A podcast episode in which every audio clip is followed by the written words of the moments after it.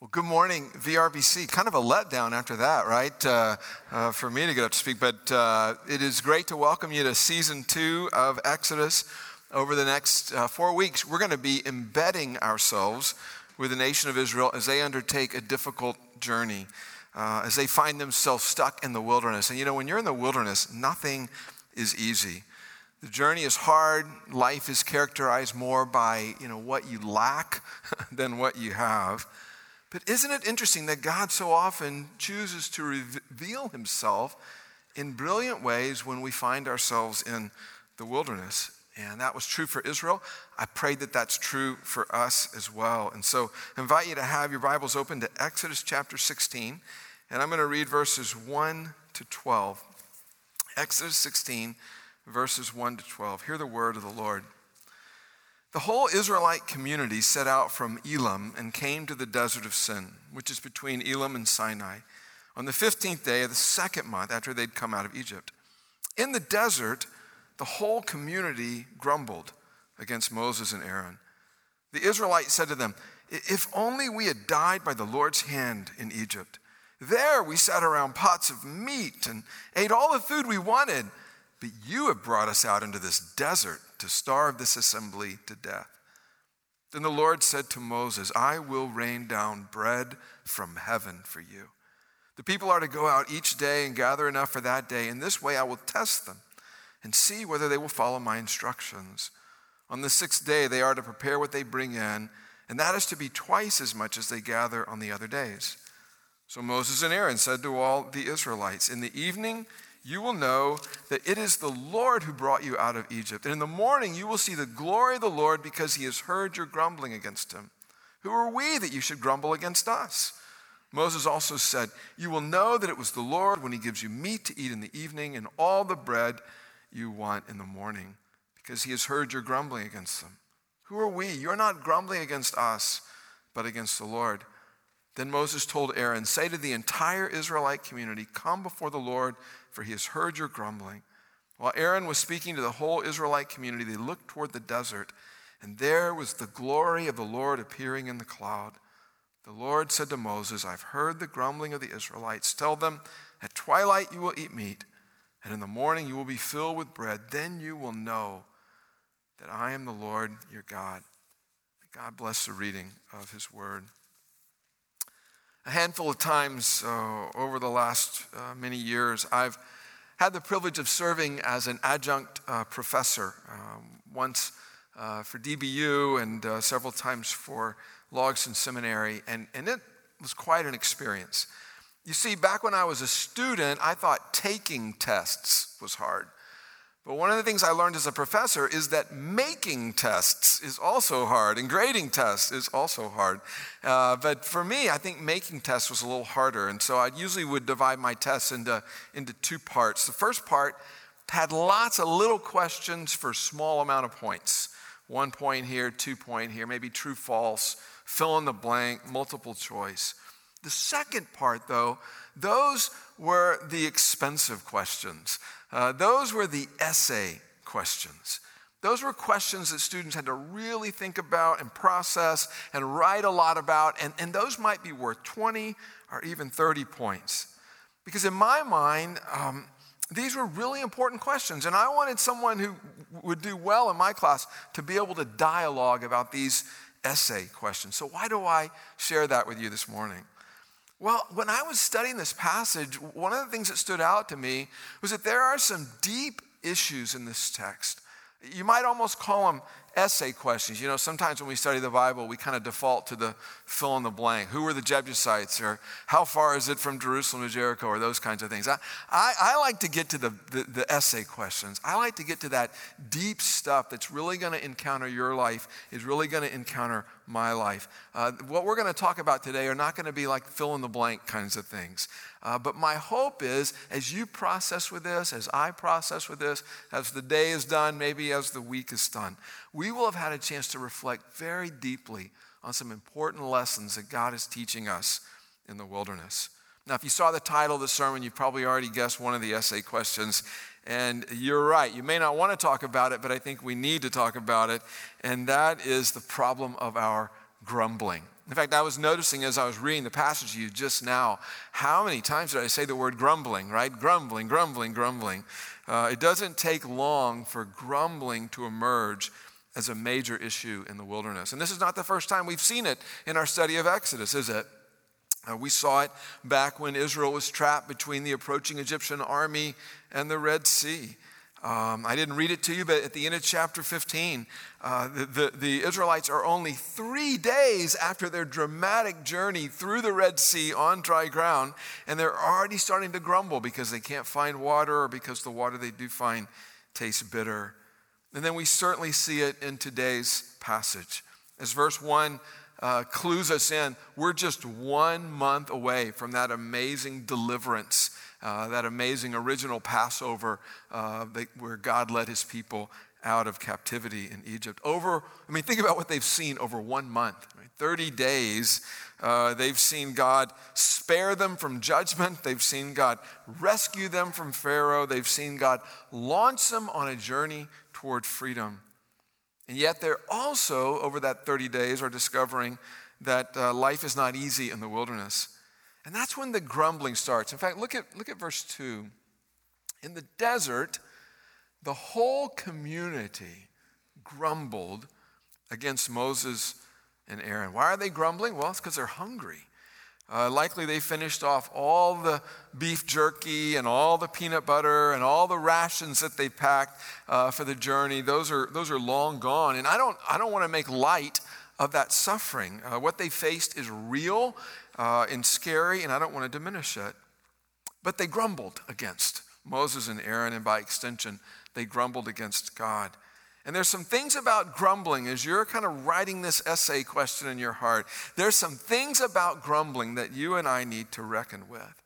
The first is that grumbling is contagious. I mean, notice here, verse 2 says the, the whole community grumbled. The whole community. It's almost like a, a, a, pandemic of negativity swept through the whole camp. Everywhere you went, there was this kind of secondhand smoke of frustration in the air. Now, as I mentioned, they, they didn't technically grumble against God. They, they took out their frustrations on God's representatives, Moses and, and Aaron. But in reality, God was the underlying target. It was contagious, and it can happen so easily, can't it? I mean, think about it. You're in this conversation and someone says to you, So, uh, what did you think about that dinner party last night? And you kind of stall and you say, I don't know, what did you think? And they, and they say back to you, Well, uh, could have used a hacksaw blade to cut through that steak. And was it me or did that house smell musty? Right? Now, once they say that, you could say, I thought the steak was lovely and the house smelled beautiful. But isn't it true that when someone close to us goes negative, it's so much easier to focus on what went wrong than what went right? Grumbling is contagious that way. Also, grumbling is distorted. I mean, did you hear how the Israelites glamorized their old lives back in Egypt when they were slaves? You know, slaves were not given meat very often. And so if they were remembering pots of meat. Uh, that must have been a, a, a, very rare occasion for them to have had an all you can eat buffet in slavery. And so they're basically thinking of the very few best moments of their captivity and magnifying those. We talked about this a few weeks ago. You may remember uh, that, that there is a kind of sinful nostalgia where we long for the good old days and we have a real warped perspective of how good the good old days were and how bad the present days are. But, but, but, but there's another problem with suffering, or with grumbling rather, and I think this is the, the biggest one. And that is that grumbling and faith are incompatible. If you're breathing out grumbling, you're not breathing in faith. If you're breathing out grumbling, you're not trusting in God. It's almost impossible for me to express faith in God's presence in my life while I am simultaneously grumbling about the things that God has failed to provide for me. Friends, I, I think this would be an excellent essay question for us to reflect on. I mean, sometimes, can I just say this? Sometimes our souls are like tired four year olds at their own birthday party. I mean, think about it. There's a whole table full of presents, right? I mean, we got presents, we got birthday cakes, we got the people we love the most who are serenading us and cheering us on. But we wanted the piece of cake with the red frosting, and we got the piece of cake with the blue frosting. And we wanted the red. I don't know if you know that. We wanted the red frosting. And we melt down, don't we? In our fatigue, in our frustration, in our warped sense of perspective, all we can see is what frustrates us. Now, I want to be clear. I'm not trying to belittle anybody's pain today, I promise. I'll just speak for myself. I regularly sit among a pile stacked high of God's blessings in my life. And yet sometimes it seems like I focus on the red frosting, the thing that didn't go the way I want it to go. I think God wants us to pray about this today. I think that's a, I think that's a 20 point question right there. But as I was reflecting on this passage, there was another essay question that kind of stood out to me. And that essay question is all about the mystery of God's grace. Now, I want to be really clear here. We know repeatedly from the Bible that God is not a fan of grumbling. Many times, God legitimately punishes those who give themselves over to a spirit of murmuring, uh, constant complaining, constant negativity. God is not a fan. The book of Numbers, by the way, has some not too pretty chapters about what happens uh, when, uh, when grumblers fail to stop grumbling. The New Testament is pretty clear on the subject as well. Jesus, John chapter 6, tells people to stop grumbling among yourselves. Paul tells the Philippians to do everything without grumbling or arguing. Peter tells Christians to offer hospitality to one another without, without what? Grumbling, right. Jesus, Peter, and Paul. I mean, I, I think that's pretty clear, isn't it?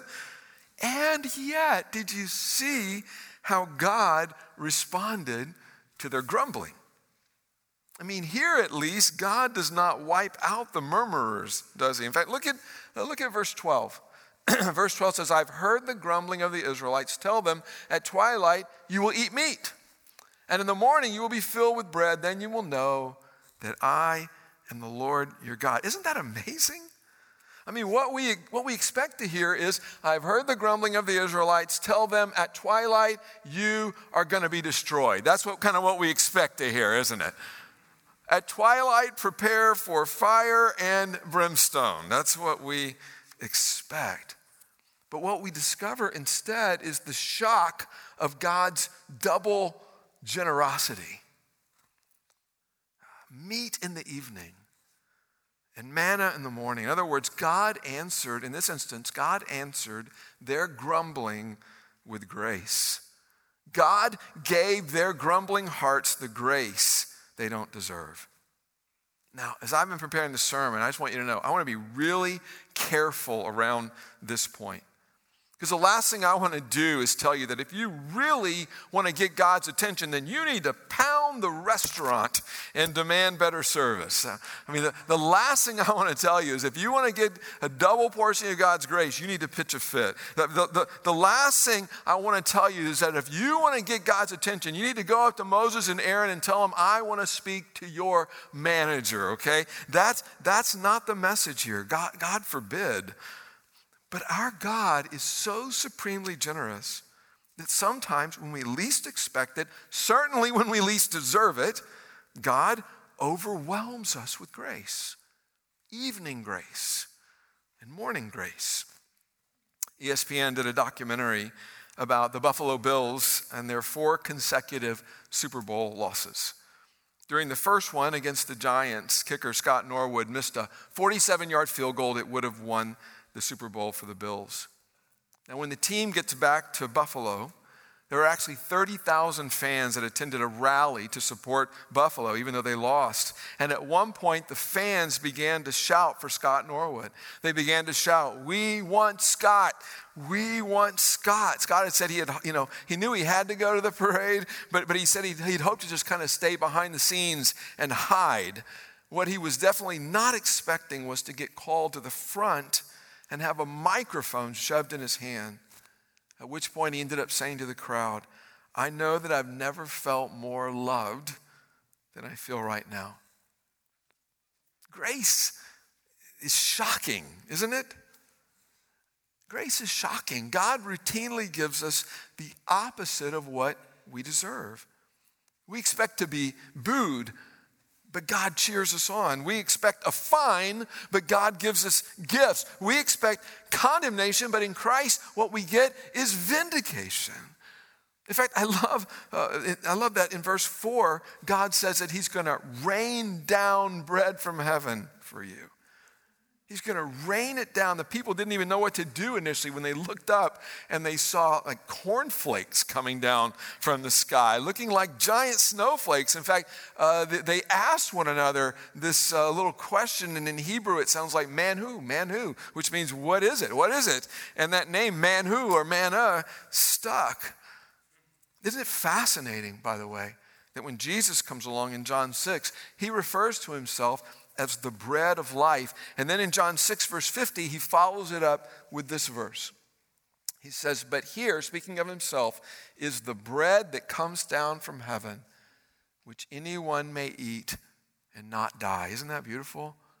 Jesus is saying, I'm the true manna and I'm coming down from, uh, from, the, the, from, from heaven. I'm coming down to you to nourish you, to feed you. The gift that you don't deserve, that I don't deserve. Friends, maybe this, this needs an essay for you and me today in our hearts. One of my favorite hymns is Great is Thy Faithfulness. And one of the things I love about it is that a lot of the important language of it was actually taken from a book called Lamentations. It's the last place in the world I would expect to find a, a hymn that makes me think of thanksgiving and joy and bounty and plenty. Uh, but it comes from a, a, a time of deep lament, a, true uh, wilderness experience for, for, for Israel. And there's a line in that hymn that adapts the scripture from Lamentations 3. And it says this it says, Morning by morning, new mercies I see. New mercies. Christians, when, when, when you woke up this morning, you woke up to new mercies.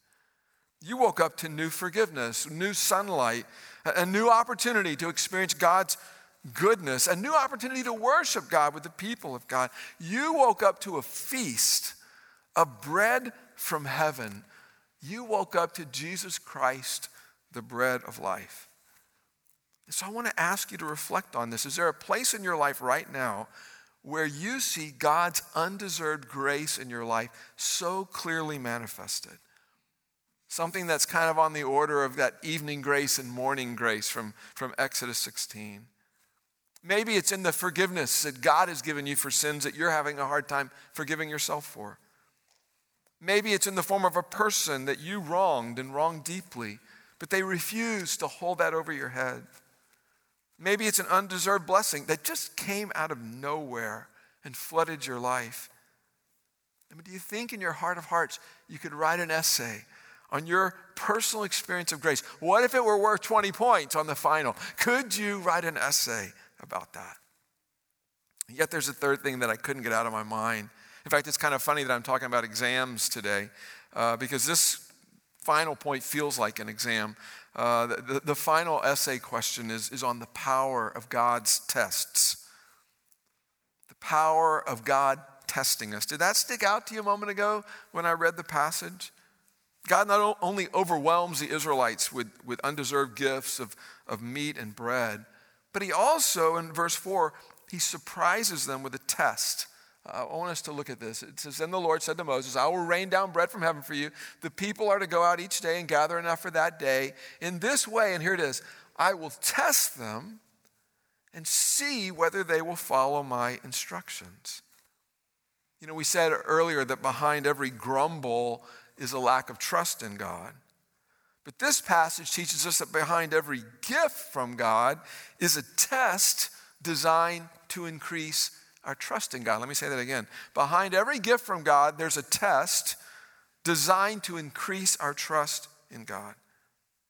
You see, I guarantee you, when God introduced the manna concept to the people, there was some, some guy, some entrepreneur who was already doing the math. You know, if, if, if we got up early, if I got the kids to help me, We could rake up all that excess manna on the sidewalks, out in the street. We could get to a park if nobody got there first. We could, we could collect all this excess manna, and, uh, and then uh, we could package it. And then, if people ever ran out, we could sell it at an exorbitant price and make a handsome profit. There's a test. There's a test. You see, God said He was going to give the Israelites enough manna, verse 4, for, for daily bread. You'll gather enough, he said, for that day. Almost like Jesus taught us to pray, give us this day our what? Our daily bread. God was teaching the people in verse 5 actually that on the sixth day, the day before the Sabbath day of rest, they could gather twice as much as a normal day. Why? So that they could kind of have some leftovers and they could truly rest on the seventh day. God, in other words, was giving them a test. God was giving them limits. And wouldn't you know it, not everybody passed the test. Verse 20 says that some people, I didn't read it to you, but verse 20 says some people basically tried to can the manna in mason jars. That's the Larry translation. And, uh, and that manna rotted. Verse 27 says some people went out searching for manna on the Sabbath day, even though God had already told them there'd be no manna on the Sabbath day. Those people failed the test. I, I think this is a really important question. And that is, how might God be testing you right now. And remember, God's not some mean old professor like Professor Larry who's trying to fail you and somehow protect his reputation for toughness or whatever. God, God doesn't test us to fail us, friends. God tests us to teach us. I'm going to say that again. He doesn't test us to make us fail, He tests us to teach us about Himself. Tests are designed to give you greater skill, greater confidence, greater competence. Like, for example, God gives us gifts of, of food. And when we use those gifts rightly, uh, we, we stay alive, uh, we're nourished, we're even refreshed. I'm sure that there were Israelites who sat down to the quail and manna cakes and, and, they, and they prayed with, with legitimate gratitude Lord, thank you so much for this miraculous meal for our family. You've provided just what we needed. We received this gift from your hand with grateful hearts, with great joy. But sometimes, what do we do with the gift of food? We gorge ourselves. We make ourselves sick. We make ourselves miserable. And when that happens, we fail the test. God gives us the gift of money. And we can take that gift and we can, we can uh, sustain our family and we can bless the church and we can help the needy and help the poor. But sometimes, what do we do? We get selfish. We get greedy. We start canning the manna, so to speak, and, and we fail the test. I think God wants us to write an essay in our hearts this morning about how we're doing with the tests, how we're doing with these gifts. Are we growing in gratitude? Or are we growing in greed? Are we learning to live with, with limits? Can we, can we work and rest? I mean, can we, can we work hard during the week? Can we rest on the Sabbath knowing that God will provide what we need? Can we say no to some things in our life, even good things, so that we might say yes to worship, yes to God? And what about, I'm just throwing out a hypothetical here, what about when we go through droughts or shortages or, I don't know, power outages? Is our first response to grumble what we don't have for a few days? It to give thanks for the other 360 something days that year when the heat came on, when the electricity worked, when water came through unfrozen shower pipes. What is God teaching us? Richard Foster is a Christian writer who's greatly influenced me. And he wrote about a time in his life where he was kind of failing the test, so to speak. He was failing to, to appropriately use the gifts that God was giving him gifts of time to pray and be with his family. And instead, he'd allowed his life to become too full of obligations and busyness. He was doing good things, but, but, but his life was being lived without limits. And, and during this season, he remembers ending up in, a, in an airport in Washington, D.C. He's exhausted. And he pulls out a book to do some spiritual reading. The book was by a guy named Thomas Kelly. And in this book, Thomas Kelly is writing about living out of a deep spiritual center, living with this ability to say no as well as to say yes. And something about it struck him. because he had been saying yes to so many different engagements and speaking opportunities and conferences and whatever else that he was burning out, that, that, that he was neglecting his family. And so Richard came home and he's it's like, like this is a test. And, and kind of like the limits on the Sabbath day, Richard said, you know what, I'm going to build some limits in my calendar. And, and he decided to build a fence around Friday. You know, for a lot of ministers, Sunday, it's kind of hard to take a Sabbath on, on Sunday because it is the one day a week we work. I know. And so, uh, and so, so sometimes pastors have to find other days to kind of do Sabbath. And so for him, it was going to be Friday. And Friday night, he decided it was going to be family time. And he said it was kind of a small thing to just to build a fence around Friday night, but, but, but, but, but he said it felt significant. Well, wouldn't you know it, the next day, he was tested. The next day, a denominational executive called him and said, Richard, you're not going to believe this. I have a fabulous speaking opportunity for you. Richard said, When is it? And he said, It's on a Friday night. And Richard said, No, I can't do it. And the executive said, So, so you have another commitment on that day? And he said, No. And he said he could just feel disapproval oozing through the phone line. And it was so hard to say no. But when he hung up the phone, in his heart, he shouted, Hallelujah. Why? Because he said he felt like he had passed the test. He felt like he had just said yes to God. Now, friends, I don't know about you, but when I, when I read Exodus 16, I see my name writ large. I see my tendencies to grumble. I see my frequent failings of the test that God gives me to live simply, to live gratefully. But frank, you know, thankfully, what I also see is I see grace writ large, right? In fact, the grace that I see is bigger. I see Jesus, the bread of life, giving me the grace I don't deserve. What do you see? How are you reflecting on it? I mean, in this moment, what is God trying to say to you? Let, us pray. Uh, Heavenly Father, forgive us. Forgive us for when our hearts breathe out grumbling instead of gratitude. Forgive us, Lord, when we fail to spot the massive amounts of grace you've given us. And Lord, help us to see your goodness in our lives differently. Help us to see your many gifts to us as little tests that can help us to grow in our confidence and grow in our walk with you, Lord. Teach us what it means to say no, even to good things, so that we can say a deeper yes to you. And may we do it all with the deepest gratitude as we pray in Jesus' name. Amen.